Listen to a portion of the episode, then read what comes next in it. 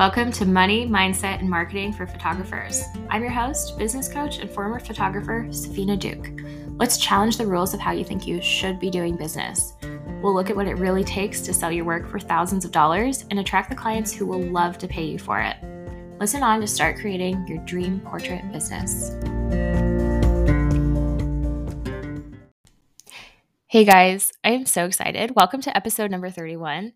And before we get started today, I wanted to give a little shout out to my client Cynthia and also her family because sometimes she shares this podcast with her family and she always talks about it on our coaching calls. And so I just know that she's listening and I absolutely love her. And you guys are actually going to get to meet her next time on the podcast next week and hear about her amazing growth in her business. So stay tuned for that. It's going to be so good. I cannot wait for you to get to hear her story, get to know her, and all of those things. So, today, I really just wanted to say a little bit of a difficult thing to you, which is that for me in my business, I stalled my growth for so long doing this, and I see my clients do the same thing. And I just want to point it out to you today so that you don't have to waste as much time as I did feeling like things were out of your control. Okay. So, one way that we all do this, and this is kind of the entire premise of what I do as a coach, is we say to ourselves, oh, people just aren't buying. People just aren't respecting my boundaries. People just aren't responding to me you know people aren't people aren't saying yes they're just not into it.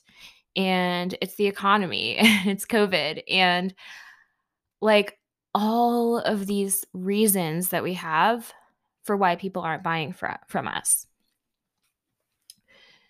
And those reasons seem very true. Like people will actually tell you my husband just lost his job. I don't have any money. I literally don't have any savings. I have nothing. I can't do it. I can't work with you. I thought you would be cheaper, right? People might actually say that to you. And so in your head, you start to kind of pile it up as evidence like, oh, yeah, it's definitely like people are losing their jobs and it's because of COVID and because, you know, people weren't expecting to pay this and they're not looking for this. And just all of these things that we start piling up. And after a while of hearing no and of hearing people's reasoning behind it, we start to just feel like super discouraged. We're like, well, there just are not that many people. And maybe you might get like one client here and there who are really amazing clients and they don't bat an eye at your prices. And then you have like 17 more people that say no to you or that question you and they say, well, didn't you know this person's charging less? Or whatever people say to you when they say no.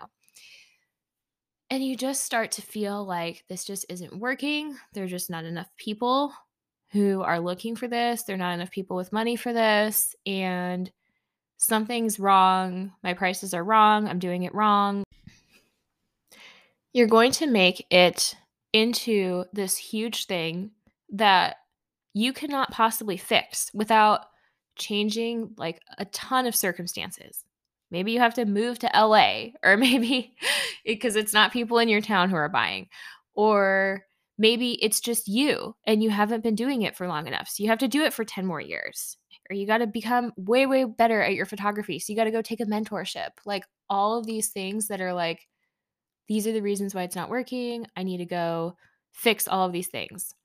And it's also a lot, you can tell you're doing this if you're saying that other people are just like doing all these things to you basically. Like other people are saying no other people aren't buying other people don't want this other people can't afford it other people are taking advantage of me and expect my time and my prices to be low and just all of those things okay?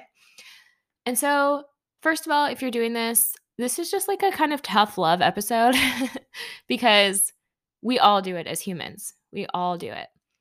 But what happens is that it starts to just get so far out of your control that you feel completely helpless in your business. And you might try and fix it by changing your circumstances. You might change your prices. You might change the way you're marketing. You might you know, decide that you need to do Facebook ads, which I definitely don't recommend for people who their messaging isn't even working in the first place. Facebook ads are great for some people, but I don't recommend doing it when you can't figure out your messaging to your organic audience. Just a little side note there. and here's the thing, okay? While we cannot control other people and other people's actions and other people's opinions, the strange thing about the world is that we kind of can. I just said two of the opposite things at once, but the reason why is because we control what we attract. And that's just like based off what we believe, what we expect, how we show up in the world. And so, and in this one, I want to talk about less of like boundaries and client problems because I have an episode a few episodes back about boundaries. And it's the same idea. It's fixing the way that you're communicating to fix how people are interpreting your boundaries and how you're enforcing your boundaries. But I want to talk more about the things that feel really out of control, like people saying yes to you and people liking your posts and people resonating with you and wanting to work with you. I think part of business maturity is realizing that you are the creator of your business and you get to go in and problem solve for every little thing that comes up. And those problems that you have right now in your business are not meant to be a problem forever. Like you can fix it, you can look at what's not working. So, for example, this is what I did I avoided my sales. I avoided sales. I thought sales was like me being a fast, smooth talker. um, looking at my Jordan Belfort book that we have, my husband bought it. If you don't know who that is, that's The Wolf of Wall Street. That's what I think of, right? Like a big, slick, smooth talker. And so I avoided sales because I was like, oh, that's not like, I don't, I'm not that person. I'm not going to like talk somebody into something. And I just kept saying for many years in my business, I just kept saying, oh, yeah, I just, people are just saying no to me. I don't know what it is. They just don't want my prices. They just don't like my prices. It's just too much. And it happened over and over and over again. and it wasn't until, surprise, surprise, I looked at all of my thoughts around my prices. I looked at what I was believing about people, about how I was thinking they didn't want it, how I was thinking they wanted a deal, how I was thinking, oh God, this person can't afford it. All of those thoughts that were coming up for me and I started to just kind of put my head down and be in my own lane and work on those things that my circumstances, my outer reality magically changed. like that's just literally how this work works. It just magically changes the people around you because you're just not an energetic match for them anymore. So, I still got people who were price shoppers but not as often. And I didn't feel as weighed down by it because I was doing the work and believing that people were looking for this. And then I kept creating people who were looking for it. And it just kind of was like a cycle that kept building up on itself. And when I was thinking about this episode, my mind went to The Office. If you haven't seen that show, you need to but I'm assuming most of you probably have. Like you you have to know The Office. And you know Michael Scott, right? And I was thinking about Michael Scott because when you're talking about demanding respect, demanding that people respect your prices, Michael Scott is a great example of somebody who demands respect and so badly wants to be respected. He just wants people to see him as like the top leader. he wants to be promoted. He wants to run the I think at one point he wanted to like run a lot more of the company. And he so so badly wants that. But do you know what Michael Scott does? He doesn't believe that he is a leader. like in his bones, that's not who he is. And so he does all of these things. Like he asks the girls at work for advice and he gets himself on roofs doing stunts where people have to talk him off the ledge, literally. He shares his personal life with all of his coworkers. Like he just does all of these things that make people lose respect for him. And it's because he doesn't really have it in his self concept to act like a leader. He hasn't started to think like a real leader. He hasn't started to act like that. And that's what I think about when I think of photographers. We are so busy posting on Instagram, you guys need to value us. Okay. But we don't even understand 100% what our value is. We're questioning our value. You know, like if I could ask you right now, how is it true that someone gets $3,000 worth of value by working with you? Would you be able to answer that question in a way that made it seem like them paying you $3,000 is a no brainer? Like they're getting way more than that. They're getting way more than what they're paying you. And if you can't, it's because you don't truly believe in it yet. And that's totally fine. That's a intentional muscle that we have to like keep working on and keep adding on. So what so many of us are doing is we're stressing out. We're like, you know, people just don't want it. People just don't believe in it. People don't get it. Like they don't understand it. And we don't get it. so do the work of asking yourself on purpose, like, why? Why would somebody pay this? And at the same time as focusing on why you are so valuable, why people really want to pay for it, finding evidence of that, you need to always be looking out for things that don't match in your brain. Like, if your brain is like, yeah, I can't make money, like if it has that belief, that is not matching up to the belief that you want to have. That is not adding up. Something there is wrong. You need to figure out what that belief is and then fix it. So there's so many things that we find in coaching with my clients like that they aren't aware that they're thinking it and that it's not an actual truth. It's just like an optional thought. And some examples could be like, oh, well, that's just too much money for them.